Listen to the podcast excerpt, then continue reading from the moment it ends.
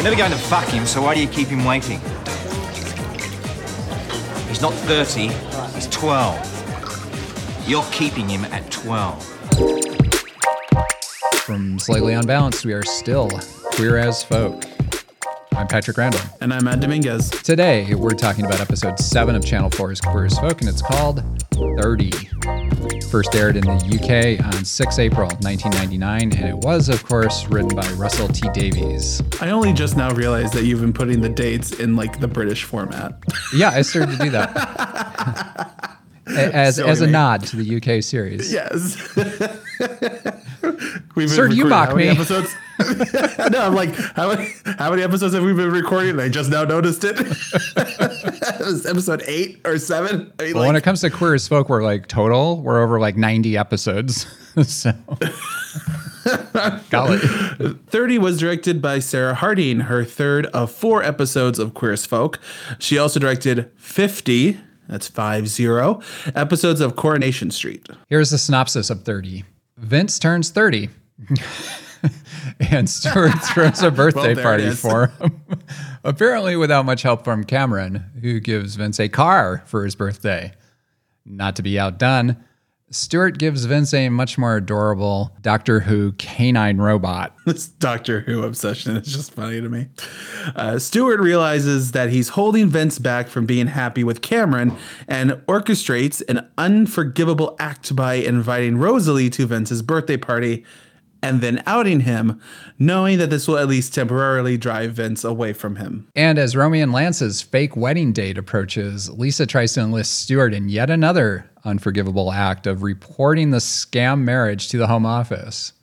Not wanting to be involved directly, Stuart tries to trick Nathan into doing the deed, but the teenager sees through Stuart's plan and calls him out on it before agreeing to take care of it. Called him out and then agreed to do it.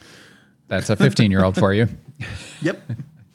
Uh, so this episode was kind of interesting. Um, I tried to break it out into uh, A and B stories, but there's really kind of only one story, and so I thought that we could do this episode chronologically. Great. So we start out with uh, the party entry. How do I look?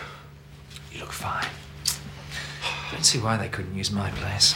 His flat's huge. Yeah, but it doesn't mean that my house is small. Oh my god. Is that any good? Oh my god. What do you want? We were just passing by. Thought we'd pick up those CDs. Yeah, well, you can't stay long. I'm busy.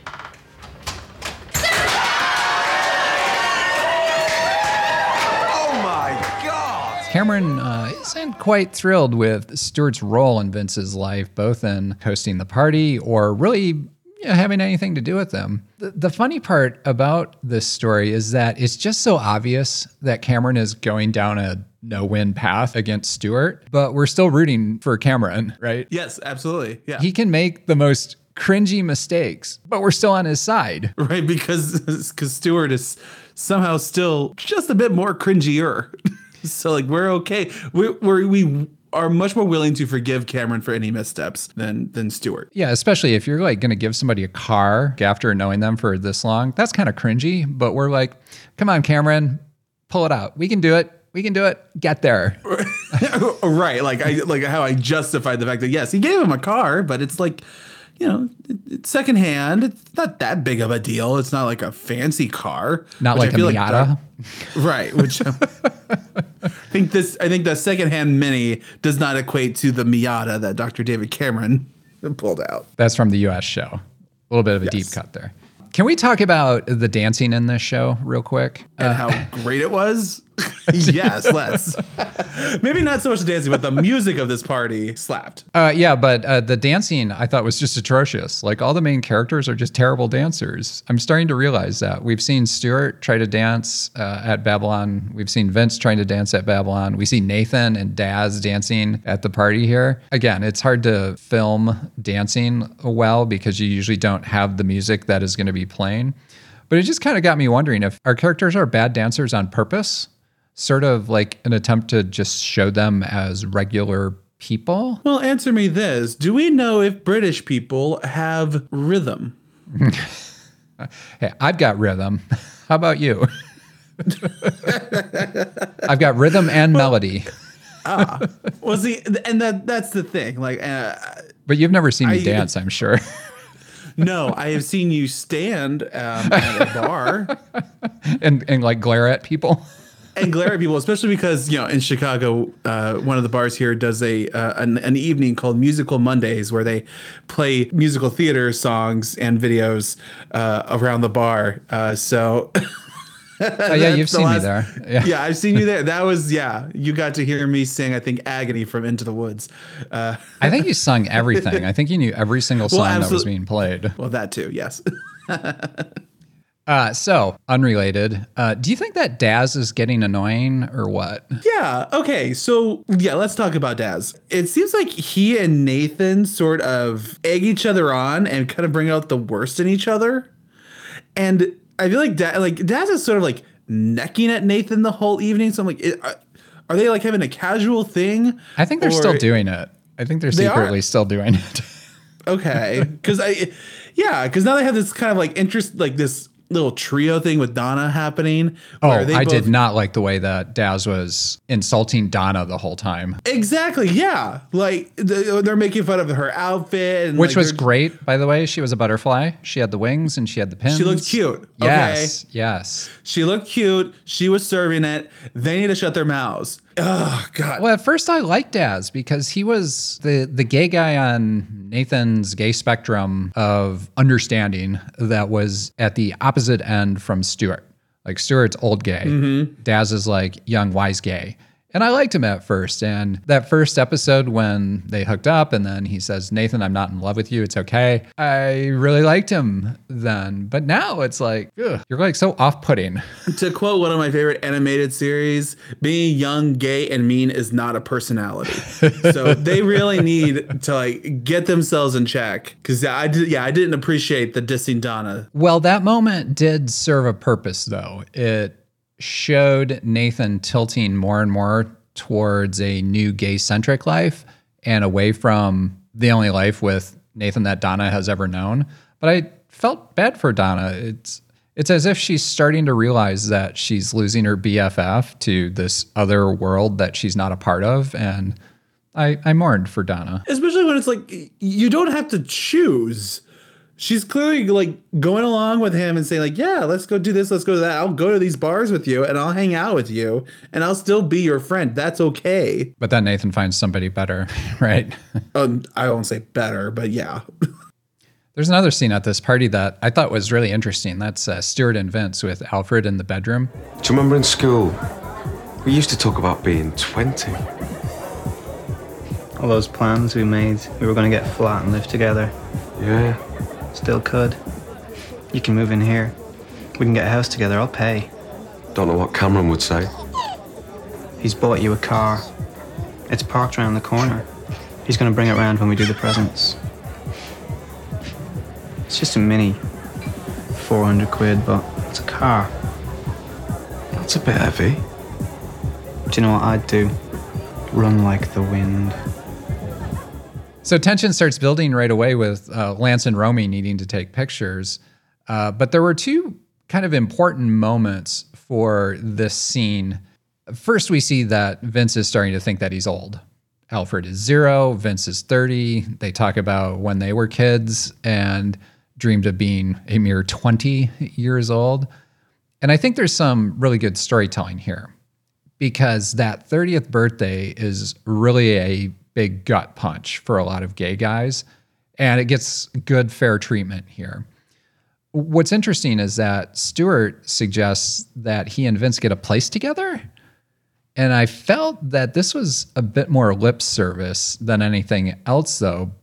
But he kind of seems serious about it. I think I think anything Stuart talks about has some basis in truth. I don't think he he's ever fully talking out of his ass. Just partially. Just partially.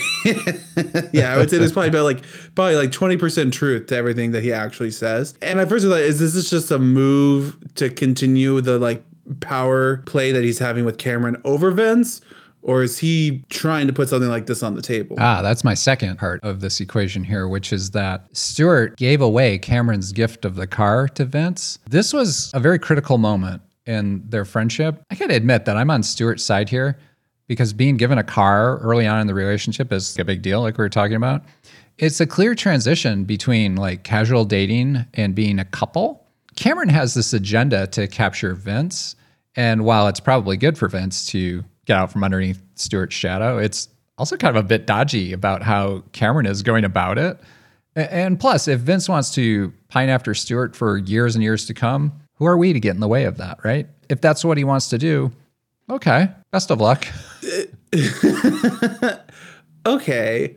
Uh, I'm wondering if this has anything like the way Cameron is approaching his way of gaining Vince is because he is older. So it, has he accelerated this relationship because he's he is older. He doesn't have as much time to waste as we know. Like Vincent, like he started talking, like started dating Vincent before he was thirty. does that does that come into play with it? Yeah, maybe. It, there's just a, like so many layers to this story that I'm like really into it. I, I like that we're not just being force fed all this stuff that is like very primitive. We're able to take a lot of different things away from it, and that's something that was sorely missing in the U.S. series. I, I wanted to talk about Hazel and the piss bucket real quick. Hey, they reached the diagnosis. It's migrainous neuralgias, and they want a 24-hour sample by Monday so they can test me. It's piss. It's a bucket of his piss. I don't want to linger on it, but but this scene was hilarious. What? Shacking an accountant. Oi, do you mind? He's nice. Nice. Imagine shacking someone nice. He's not a real boyfriend. You know Vince just shuts his eyes and thinks of Stuart. Sad man. Ooh, fab. Nathan, we're dancing to this. Hazel, save us a cocktail. Sorry about them. Pass us that ladle. Sim, Dad, Nathan thinks he's so impressive. Drink's coming up. They're taking the piss. They can have some of Bernie's. Did you laugh out loud when uh, she started to uh, serve the contents of the bucket? Hundred percent. I did too. and then Hazel decides that as long as they're taking the piss out of her son, Vince, they deserve to have a taste of Bernie's piss and puts it in their drinks. Golly. Yeah, like, hey, don't fuck. Like, I first Don't all, fuck with the hub- mother.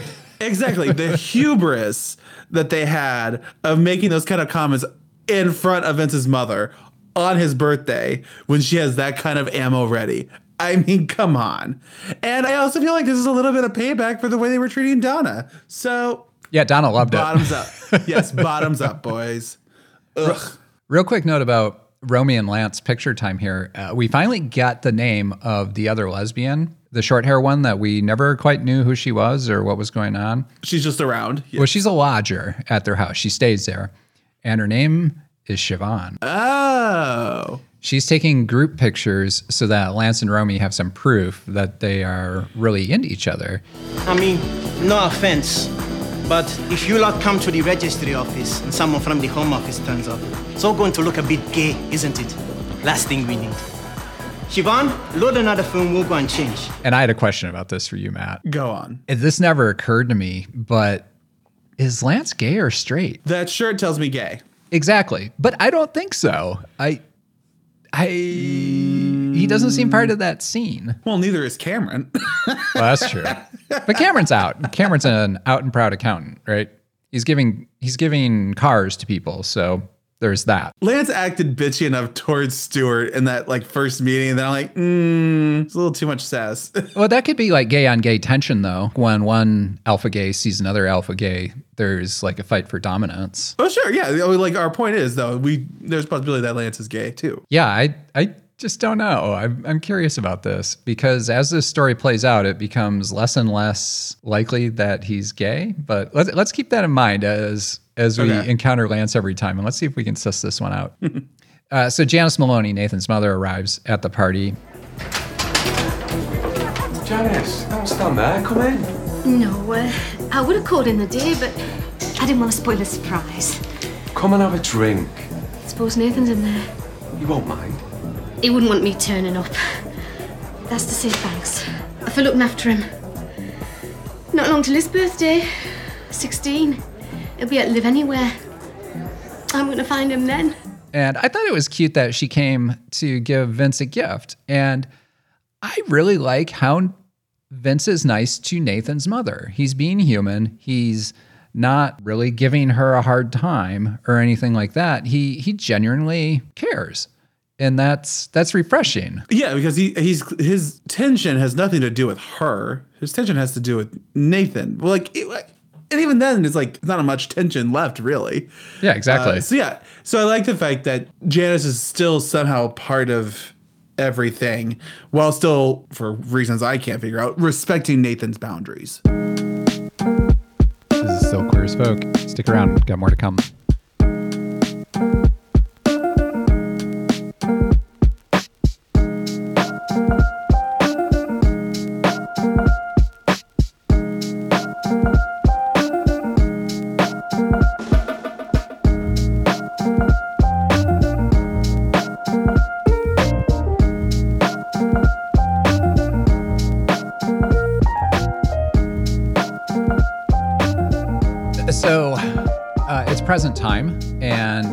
Everybody's giving Vince their presents, and uh, in a nice little bow wrapped box are a couple of car keys. I thought it was really great that Vince used the same Oh my god! faux surprise when he got it. the, the, the- I think we, I know we kind of glossed over, it, but yeah, that was one of my favorite things the way this episode began. Is that you know Vince knows that there's a surprise party, and he's just trying out all these different oh my gods. I just love that. So then it's like it sets up what comes later, which is he now he like uh Stuart told Vince that he's getting this car. So to have him play out one of these more fake oh my gods in front of Cameron, who knows he was doing these earlier, it's like, oh, that's great. Yeah, Cameron. Cameron understood that Stuart told Vince Oh. what he Yeah. was giving him. Uh, so then uh, it's Stuart's turn to give a present, and it's a remote control Doctor Who K-9 robot dog, Oh my god! which was really cool. I wouldn't mind having one of those roaming around. Obviously, the best gift for a real Doctor Who fan like Vince. So we end up with two presents to compare and contrast here. First, Cameron gives Vince something that he never really wanted in the first place, but is practical and useful. Stuart gives Vince something very specific to Vince and something that really only Stuart would know how important it would be to Vince, even though it's not at all practical and useful and probably cost more than Mini did. So I liked having these two different versions of gifts. Yeah, it tells us the two perspectives that Vince is now finding himself caught in the middle. You know, that's something that we've always been told about Cameron. The fact that he has he has the job, he has the house, he has the car, like he has everything. He has his shit together. And Stuart is very much about the flash and the partying and the you know the more extravagance, and, and that's reflected even in the gifts that they're giving each other that they've given uh, Vince. This sparks a conflict between Cameron and Stuart. You're never going to fuck him, so why do you keep him waiting? He's not 30, he's 12. You're keeping him at 12. Nice subtle staging here as Cameron switches from Coke to beer. Did you see that? Oh yeah. I don't know about this though. Vince is pretty much a willing prisoner of Stuart's, but I do Yes. like seeing him evolve as a person. It's inevitable that everyone's going to evolve. It's just a question of when they want to evolve. And so again, I I, I wonder if that's what Vince wants. Who are we to say no? You should not be uh, so wrapped up in Stuart uh, at the expense of other people. Yeah, there needs to be this sort of balance because let's be honest, Stuart has been in Vince's life since they were 14. Mm-hmm. So like half half of his life. Cameron's been around for some months. You're gonna have to find a give and take and understand that this situation may just have to come as a package. Yeah, at least for a period of time, right? Mm-hmm. So then uh, things get serious when Rosalie arrives, and oh my god, I feel so bad for this girl. Uh, at first, and then I got a little pissed off at her. But Yeah. we find out that Stuart invited her to the party, and Vince immediately uh, tried to exit her. It's like, let's go get a curry. but Stuart just outs him right then and there. I've had enough. Here she is! Rosalie. Have you met Cameron? Come and say hello. Cameron! This is Cameron. Cameron is Vince's boyfriend. They've been together for ages. Cameron says Vince shags like a rabbit. He's bought him a car. He's the perfect boyfriend. They're practically married. It's so rude. because because yeah, she I understand her being angry and that she, yeah, she's become the butt of a joke in front of all these people that she doesn't know. And then realize she still has to face Vince at work. Like Stuart is able to sort of be like, Yeah, look what I did. And he can wash his hands of it because he doesn't have to face the reality of it every day. I did like how Rosalie kind of went on autopilot then. At first, she's kind of staying in the party. She goes in the bedroom. She's going to take her coat off. And then she notices a baby. And at that point, I'd forgotten that Alfred was still there. As did everybody else. right, including the parents. And then Vince uh, comes clean. All those times you said girlfriend. Just sit with your mates. You and the boys just sit and laugh at me because I'm such a big joke. That girl at work, she fancies me. She's so funny because she's so stupid. I'm really sorry. I should have said. You're just a liar, Vince. And you're a puff. You're a dirty little puff. The funny thing about Rosalie is that from what little we know about her, it seems like she would be just fine with Vince being gay. Sure, she was into him at first, but doesn't she seem like she could be a great friend? Yeah. Like she doesn't she never seemed like a catty coworker the way I think the other coworkers have been played off. Right. At least the you know the, the limited time that we spent with them. Uh and she seems like she's very she could be open, she could be a confidant. Like y- you always need a work wife or a work husband. Yeah. and she could have been that. She would have been perfect, right? Mm-hmm. Uh, but she uh, changes her mind. Then she's going to leave, and I, I love that when she was leaving, she took her wine with her. She brought a bottle of wine to the party, and she she picked it up and like she took it out of the bag and was walking out the door with it. Girl needs a drink. Yeah, she's saving her. Yeah, and she's saving herself a trip. So like, yeah, t- Yeah. they take it. I had another question for you about uh, this scene. So you remember when Rosalie was leaving and Vince chases after her? Why did Cameron try to stop Vince from rushing after Rosalie? Perhaps Cameron wanted to prevent Vince from further embarrassing the girl. Maybe that's what it is. At this point, like, it, what kind of damage control could you really do? Well, Cameron didn't even exactly know what had gone on in the bedroom, though, too, because it was just those two and Alfred in the bedroom. Alfred holds all the secrets now. Yeah. That's right. uh, I mean, that, that's me speculating that you know, trying to maybe keep the the spirit of the party up. Like it's still Vince's birthday, even though this thing is happening. Like, can you? How can you keep it from not going further into? Yeah, I wonder if there was just something that was cut out of the scene that we missed. And oh, by the way, I have uh, 50 minutes of deleted scenes from series one. So after we finish up series one, we might have to evaluate all of those. Time to go back. Yes. Uh, fair comment though from Rosalie about thinking that she was the butt of jokes, but wow, she really went all the way, calling Vince a dirty little puff. Uh, and I, didn't expect that. Uh, and I don't know if that was just said out of hurt or if that's something that she believes. Because, yeah, she not only did she call him that, she also continued to qualify. I think she just described him as dirty. And it's like, wow. Yeah, she didn't Like, hold back. We, we get. Yeah, like we, we we get that this was a shitty night for you, but It's like, oh, Rosalie, we liked you. we were We're we on were your side. you. We were all rooting for you. yeah. you let us down. oh, it was a shame. Uh, well, it's uh, enough for Vince to leave. So uh, Vince and Cameron are gathering up his presents, except for the robot. He leaves with Cameron, who takes a few digs at Stuart along the way. The fuck was that for? She's just a kid. Just leave it. Leave it. We're going. Let's just go. What does he do at work? Christ, but you're such a bastard. That's it. We're going. I, I guess that ended the party, but I wish Yeah. we could have seen that. It, should have been like, party's over because of this. We're all leaving, right? Did everybody get as angry as Vince or did everybody just keep partying? I mean, I think as long as the liquor was still there, I didn't see any point in shutting it down. It seems like there was a little more to the story that we didn't get because this is a 30 minute episode. I kind of wish that we could have seen what happened to the party because, like in the, I hate to say it, in the US version, it shut down the party. And everybody left, and everybody took a swipe at Brian on the way out. Uh, so Hazel arrives the next morning. Uh, she's there to collect all the presents that Vince had left behind when he bolted. Hazel's scene here was outstanding. Soon as I saw you, I thought, clever little bastard. That's right. Everyone have a go at me. I said clever.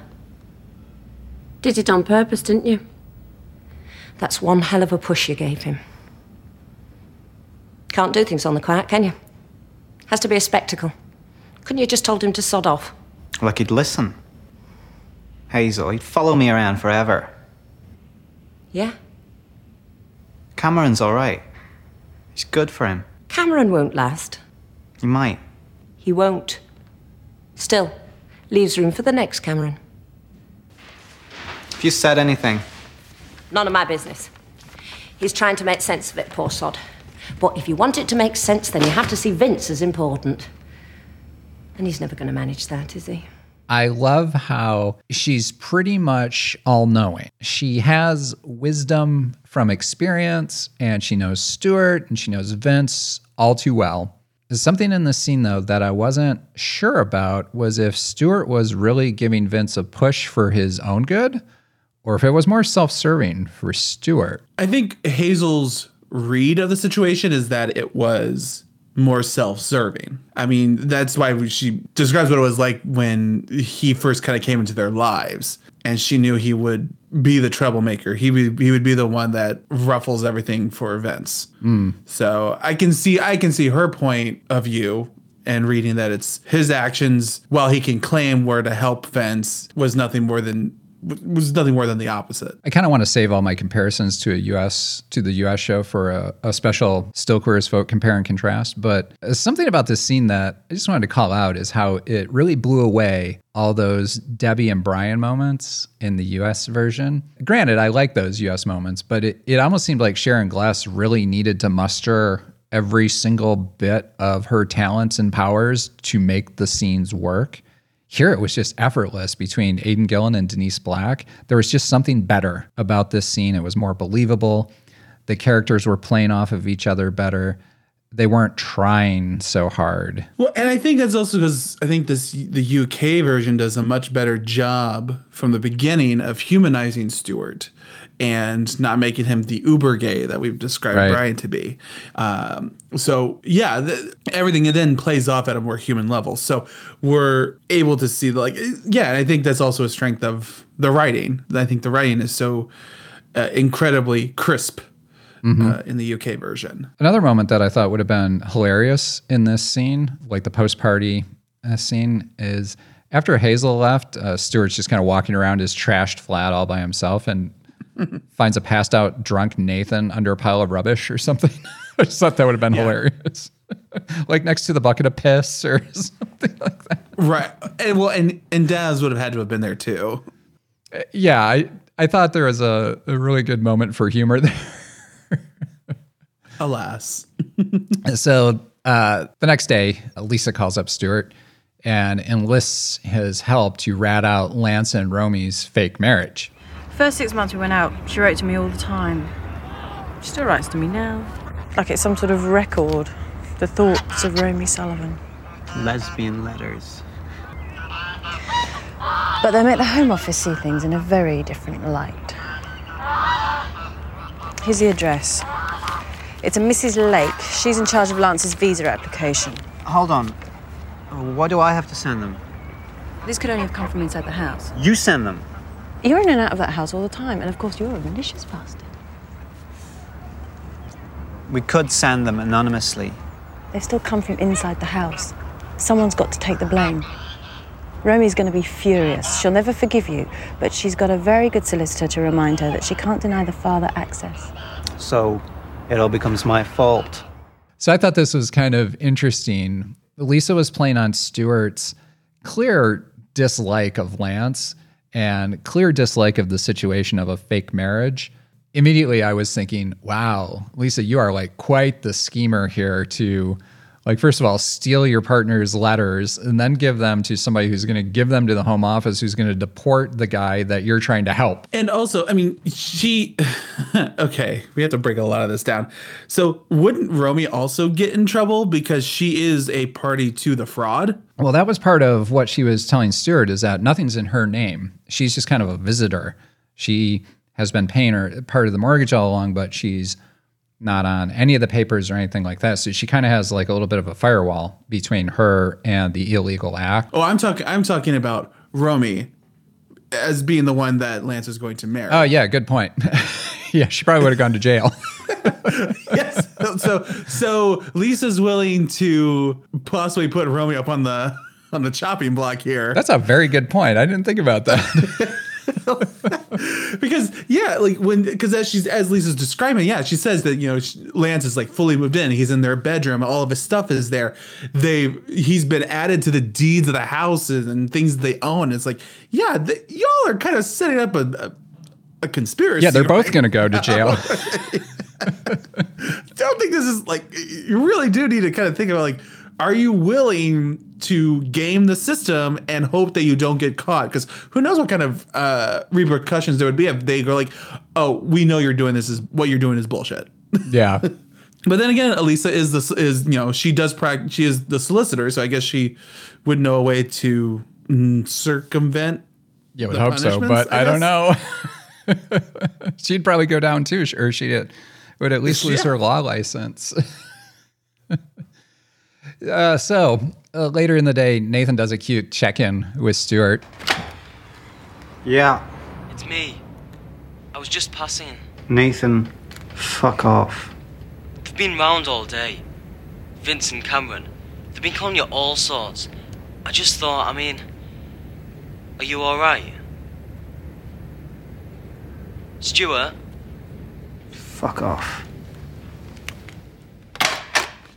Nice move, uh, but Stuart doesn't fall for it. Then he realizes that he can trick Nathan into sending the letters so that it would look like Nathan was the bad guy instead. And then I love this uh, this quick change that Stuart did. Uh, first of all, he traps Nathan in the elevator. then he rushes back in to change into what apparently he thinks are his sexy clothes, which is takes off his pants and puts on a shiny shirt. And I forgot that shiny shirts were kind of a thing in the late 90s oh yeah and then I remember props it. himself up onto one of the the lounge chairs for Nathan to make come sure in. the bulge Yeah, make sure exactly. the bulge is on full view yeah And there is a moment here where Nathan is briefing Stuart on what Vince and Cameron have been saying about Stuart. And Nathan was defending him, and Stuart retorts that Nathan shouldn't think that he knows Stuart at all. Cameron thinks you're mad. Like, really mad. I said you don't even know him. And Vince said you'd be laughing. I told him, I said, that's not fair. He's not like that. Nathan, you're just a little boy. Don't fucking think you know me. But what I found interesting is that at some point, Nathan really did figure out Stuart.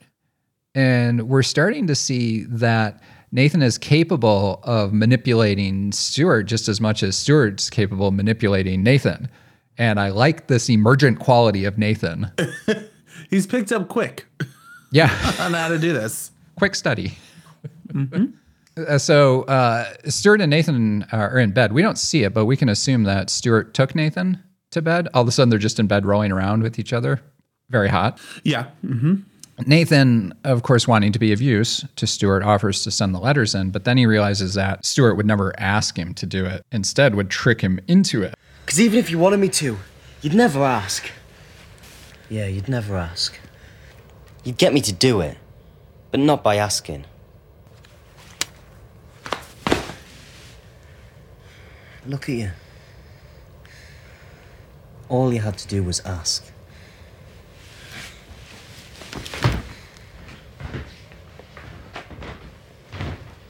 Because you're mad, you are. You never say. Do you want me to take the letters? Ask me, go on. Ask me. I'm not bothered, okay? There's also this ridiculously hot shot of Charlie Hunnam's torso, like right in the middle of all this, that completely distracted me from the rest of the scene. uh, so Nathan shows here that he's he's got Stuart's number, and then he actually falls for Stuart's game though, and takes the letters anyway. I thought that was that was interesting, especially because this scene led off with uh, them playing ping pong, and so I thought that metaphor was was really accurate. This is a great scene of the two dancing around each other, and in the end, neither of them really get exactly what they wanted from each other, but they get enough. Always having to have the last word, Stuart just traps Nathan in the elevator and goes back into his flat. walks away. It just walks away. I did enjoy that. Okay, tops and bottoms. What was your top for this episode? So my top, I, and there's a couple of things I want to talk about it. Uh, top is basically the birthday party. I thought it was so much fun. I know, like the between the bad dancing and Alexander being the the DJ, uh, and he was playing some hits because the music of that party, yeah, from like the seventies. uh, hold on, hold on. Okay, yes, they played SOS by ABBA, but they and, and Never Can Say Goodbye, but they also played Finally by CeCe Peniston, which is like the top like house dance song ever. And uh, I also love the fact that Alexander did a very bad drag performance Very to bad. the lady to the lady is a vamp by the Spice Girls, uh, which I really really enjoyed. So yeah, that birthday party was was uh, I would have loved to have gone. I, I love that you picked up the the Spice Girls number there. Um, listeners, if you're curious, uh, Matt is a huge Spice Girls fan, and I am a huge Formula One racing fan. One of the team principals in Formula One married one of the Spice Girls, and so Matt and I have this weird blending of worlds where he's into Spice Girls, I'm into car racing, but the two are connected. Yeah, Geri married well. She really did. Christian It's very funny. it's very very funny because when they were doing their tour uh, in um, in Great Britain last year, uh, of which I was very fortunate to get to go and see. You were part of the tour. Uh, yeah, I got to see part of the tour. It was really wonderful. Um, they, they were showing them going to the first venue, and uh, I think they were in Ireland for their first performances, uh, and. You could tell that Geri has done well for herself because she arrived in her private jet. Was Christian in the, the jet too? Uh, no, at least not in the photo shoot that she was doing on Instagram. So I remember seeing something where a helicopter landed and picked them both up to maybe that's for the Olympics when they got back together for the Olympics or something like that. But I remember Yeah, Christian that. They- getting into the into the helicopter being second fiddle, and I'm of course accustomed to seeing Christian Horner being uh, the center of attention, not the backup. Oh yeah, he was definitely second fiddle too.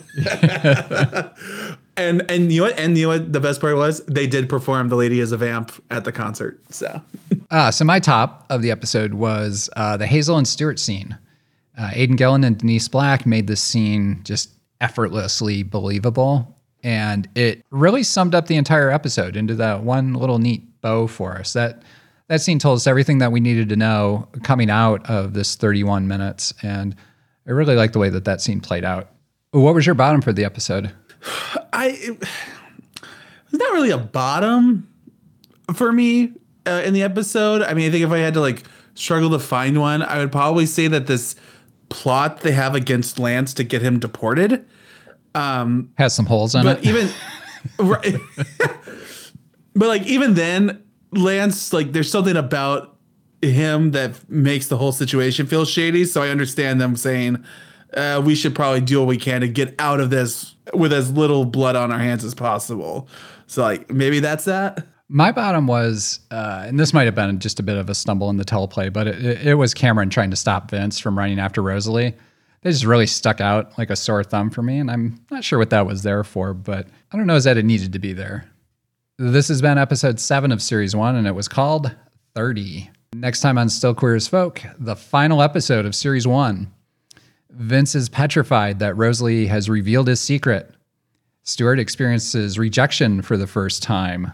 Really looking forward to that. Hmm. And Cameron declares his love for Vince. That will be the last episode of series one, and it's called Punchline. Don't worry, we'll be covering the short two episode series two as well. Thanks for listening. You can find our US series of Still Queer as Folk, all 83 episodes, at stillqueerasfolk.com and on all of your favorite podcast apps. Until next time, I'm Patrick Randall. and i'm Matt Dominguez Still Queer as Folk is a production of Slightly Unbalanced. Matt Dominguez wrote and performed the show with me tonight. Still Queer as Folk was made with love in Chicago.